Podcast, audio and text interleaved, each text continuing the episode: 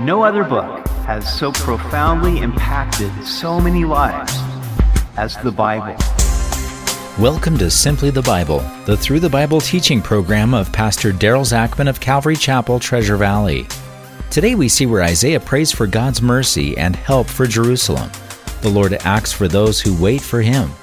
We are the clay and He is our potter. We hope you join us as Pastor Daryl continues in Isaiah chapter 63 on Simply the Bible. In your opinion, what is the most powerful weapon known to man?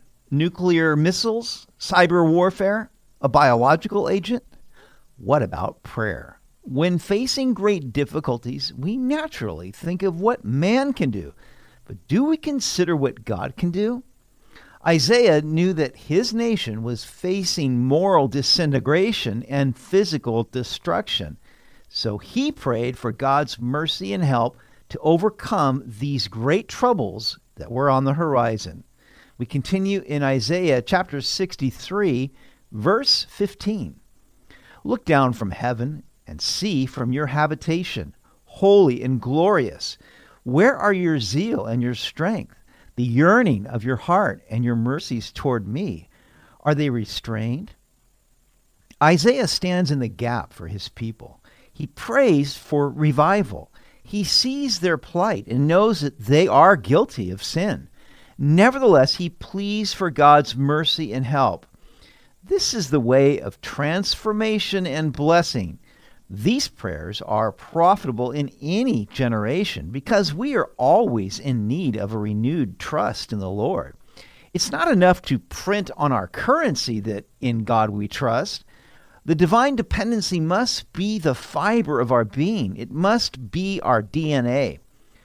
Isaiah prayed that God would look down from his holy heaven and take note of their plight.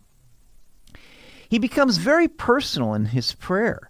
Have you restrained your mercies toward me? He said. Isaiah had faithfully served the Lord, yet he knew that he was a sinner too. But would God continue to restrain his mercies toward him? Wouldn't God yearn for reconciliation with his chosen ones? Doubtless you are our Father, Though Abraham was ignorant of us, and Israel does not acknowledge us, you, O Lord, are our Father, our Redeemer from everlasting is your name. Neither Abraham nor Jacob knew them because they weren't yet born when Abraham and Jacob were around. But God was their father. It is unusual that in the Old Testament, God is addressed as our father. But Isaiah understood that they were his children whom he loved, and he was their everlasting Redeemer. Understanding that God is our Heavenly Father is essential to approaching Him in the right way. This is why Jesus told us to begin our prayer by saying, Our Father, which art in heaven. It is easy for me to come to God when I approach Him as His beloved child. I know that He has redeemed me by the blood of Jesus because He loves me. O Lord, why have you made us stray from your ways and hardened our heart from your fear? Return for your servant's sake, the tribes of your inheritance. Your holy people have possessed it but a little while. Our adversaries have trodden down your sanctuary. We have become like those of old, over whom you never ruled those who were never called by your name. Now, did the Lord really make them stray? God would never tempt them to do evil. Earlier, Isaiah said, All we like sheep have gone astray. We have turned everyone to his own way. That's how it works. We are the ones that turn away. It's been said, if God seems distant, guess who moved? But how hard it is for us to admit when we are wrong. It's so easy to blame others. We will even blame God rather than say, I was wrong. But God cannot forgive us until we first confess our sins. God is not willing that we should harden our hearts, but that we should humble ourselves. A broken and contrite heart he will not turn away. Isaiah cries out for God to return for his servants' sake, that is, the tribes of his inheritance. They were the people whom God chose, And because God knows the end from the beginning, he can never make a mistake. His people may have strayed, but they were still his people. Now, Isaiah said that their enemies had trodden down God's sanctuary. This shows us that Isaiah was prophesying more than 100 years into the future when King Nebuchadnezzar of Babylon would destroy the temple. Isaiah was lamenting and interceding for an event that hadn't even occurred yet. Isaiah saw that what was coming was so devastating that they would feel like people who had never even known the Lord and who had never received his covenant they would become like the pagan nations around them who never called on the name of Yahweh. How tragic. Chapter 64. Oh, that you would rend the heavens, that you would come down, that the mountains might shake at your presence, as fire burns brushwood, as fire causes water to boil, to make your name known to your adversaries, that the nations may tremble at your presence. Isaiah cries out to God for him to rend the heavens like someone might tear a piece of cloth. Come down now and deliver us, he said. There is a great sense of urgency and passion in his petition.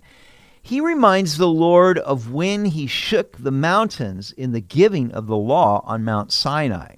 Then God appeared as fire and smoke to the people who were in the valley below then their adversaries would know that there is no God like Yahweh. Then the nations would tremble at his presence. That is also what we need to see today. We need God to show such a demonstration of his power that the nations will tremble at his presence and know that there is a God in heaven. That is what Ezekiel 38 tells us will happen when Russia will invade Israel and God will destroy five sixths of the Russian army. Then the world will know that there is a God in Israel. When you did awesome things for which we did not look, you came down. The mountains shook at your presence. For since the beginning of the world, men have not heard nor perceived by the ear, nor has the eye seen any God besides you who acts for the one who waits for him.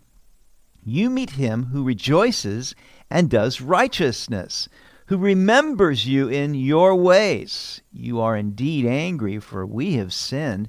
In these ways we continue, and we need to be saved.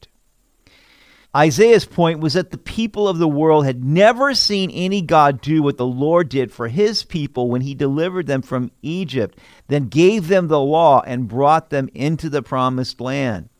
But God has so much more in store for those who love him. That is the point that the apostle Paul makes to the Corinthians in 1 Corinthians 2 9. He even quoted this verse from Isaiah. Eye has not seen, nor ear heard, nor have entered into the heart of man the things which God has prepared for those who love him. But God has revealed them to us through his Spirit. For the Spirit searches all things, yes, the deep things of God. The things that the world has never seen, God reveals to us by his Spirit. And there are so many more glorious things yet to come that God has prepared for those who love him. Isaiah prayed, You act for the one who waits for you. This is the great need, that we would learn to wait on the Lord. But we become so impatient. When God doesn't answer us as promptly as we think He should, we are like Abraham. We take matters into our own hands. But what a mistake that is. If we will wait on the Lord in faith, then He will act for us. He will do for us, by His grace, what we could never do for ourselves. Do you believe that? Isaiah said, You meet those who rejoice and do rightly. He said, We have sinned and we need to be saved. Isaiah acknowledged that God was angry with them and he was justified in this because they had sinned. And yet they needed to be saved. I am reminded of what John Newton, the composer of Amazing Grace, said. Although my memory is fading, I remember two things very clearly. I am a great sinner, and Christ is a great Savior. Verse 6 But we are all like an unclean thing, and all our righteousnesses are like filthy rags. We all fade as a leaf, and our iniquities, like the wind, have taken us away. And there is no one who calls on your name, who stirs himself up to take hold of you, for you have hidden your face from us and have consumed us because of our iniquities. So Isaiah says, All of our righteousnesses are like filthy rags. There's nothing we can bring to the table that is worthy of God in His holiness. And our iniquities have taken us away. They caused them to turn from God's covenant and to turn from the God who loved them. Isaiah said, No one even calls on your name. That is true for us today. No one seeks after God. It is God who sought after us and revealed himself to us through the person and work of Jesus Christ.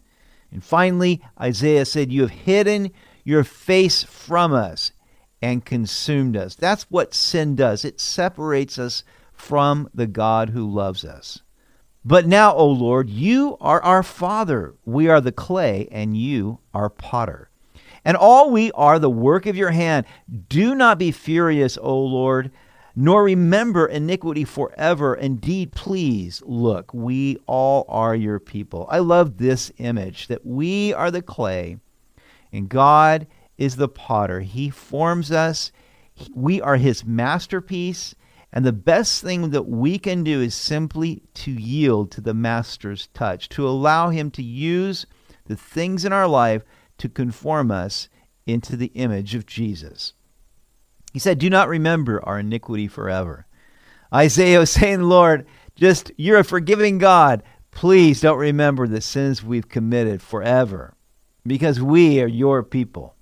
Your holy cities are a wilderness. Zion is a wilderness. Jerusalem, a desolation. Our holy and beautiful temple where our fathers praised you is burned up with fire, and all our pleasant things are laid waste. Will you restrain yourself because of these things, O Lord? Will you hold your peace and afflict us very severely? So, again, he's looking to the future when Jerusalem would be destroyed, its desolation, and he's saying, God, you can't restrain yourself when you see these things. When you see your people suffer the way they are, you can't just restrain yourself. You must do something. Will you continue to afflict us severely and look the other way when we suffer? You see, that is the prayer of someone who understands the true character of God, his heart of compassion toward his people. And when we approach God like this, on that basis, not that we are righteous, but that we are sinners, confessing our sins, but realizing that God is merciful and gracious and loving, and He causes His face to shine upon those who call upon His name in truth. May God help us to take up this prayer of Isaiah, because Lord knows we need God's intervention. You've been listening to Simply the Bible the Through the Bible teaching program of Pastor Daryl Zachman of Calvary Chapel, Treasure Valley. For more information about our church, please visit our website at calvarytv.org. That's calvarytv.org. If you have any questions or comments, please contact us through our website. To listen to previous episodes, go to 941thevoice.com or check out our podcast on iTunes or Spotify, and please leave us a review. Tomorrow we will see where the Lord will judge his rebellious people, but his servants shall dwell in the land and be blessed. God will create new heavens and a new earth. We hope you'll join us as we continue in the book of Isaiah on Simply the Bible.